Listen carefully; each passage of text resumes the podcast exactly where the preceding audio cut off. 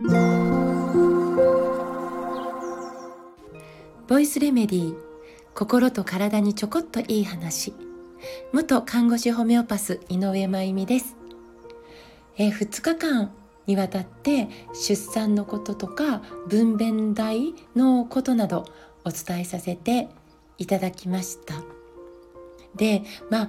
あのそこでもお話ししたんですけどほんの70年前までは8割以上の日本人が自宅で生まれ自宅で亡くなっていたっていうことなんですけどまあなぜそんなことがあの時代にできたのか。ね。で、えー、まあ分娩台もないのにっていうね話なんですけどまあそこまで、えー、現代医学がねこう達して発展してなかったからだし仕方なかったんだしみたいな考え方もまあ一方ではあるのかもしれないんですけどでも、えー、たくさんの命があの時代ちゃんと自宅で生まれてたそして自宅で亡くなっていたわけです。でそれは何でできたかっていうことなんですけどまあ私が思うには個人的に思うには生まれて死ぬっていう人の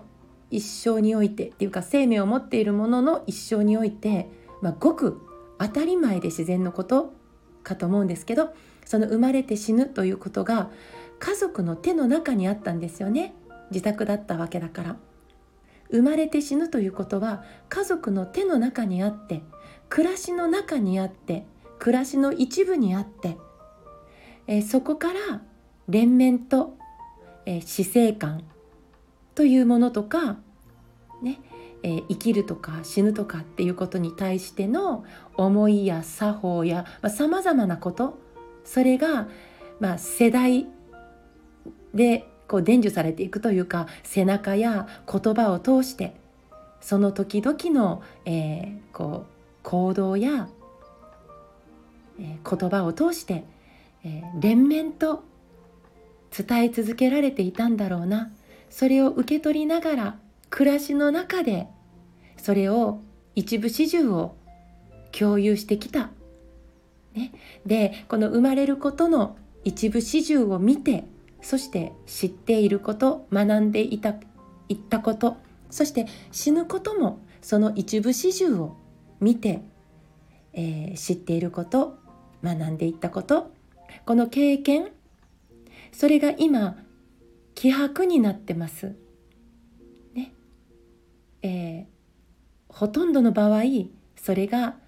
えー、暮らしの中から離れているので言い悪いの話ではなくてただ、えー、この経験の希薄さは今の世の中に存在している大小さまざまな問題に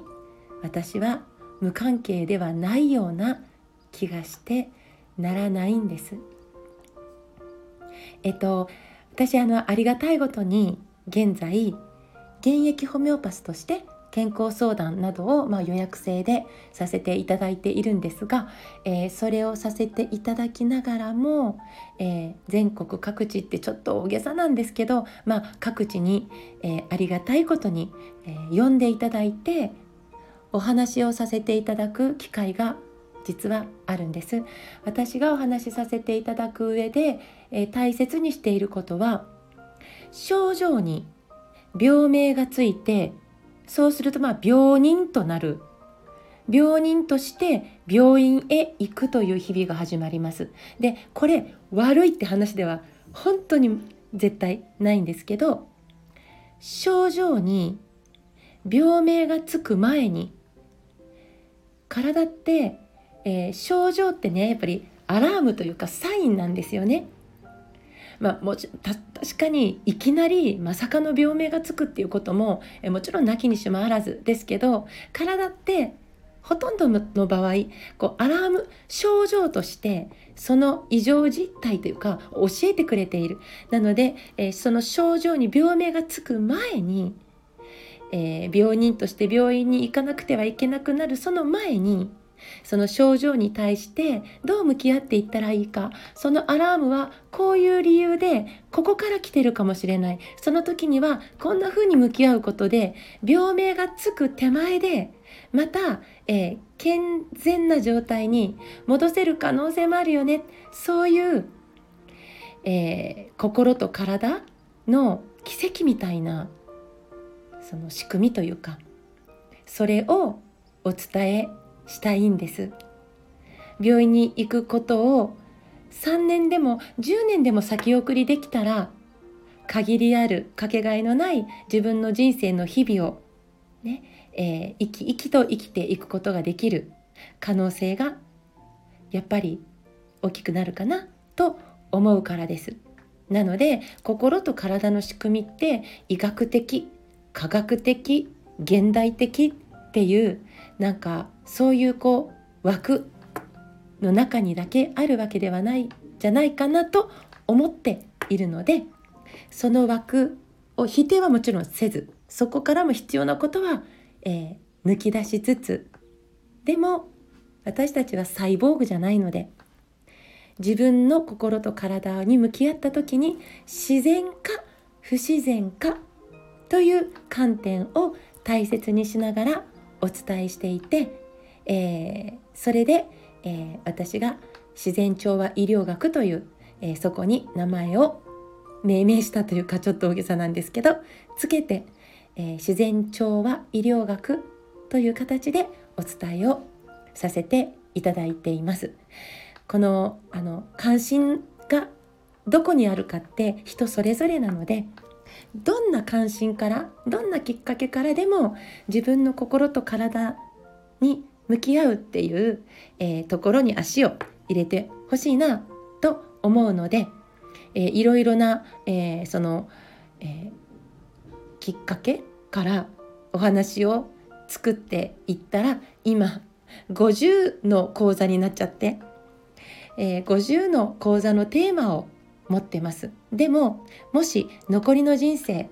えー、神様からその50の中から一つに絞りなさいってもしも言われたら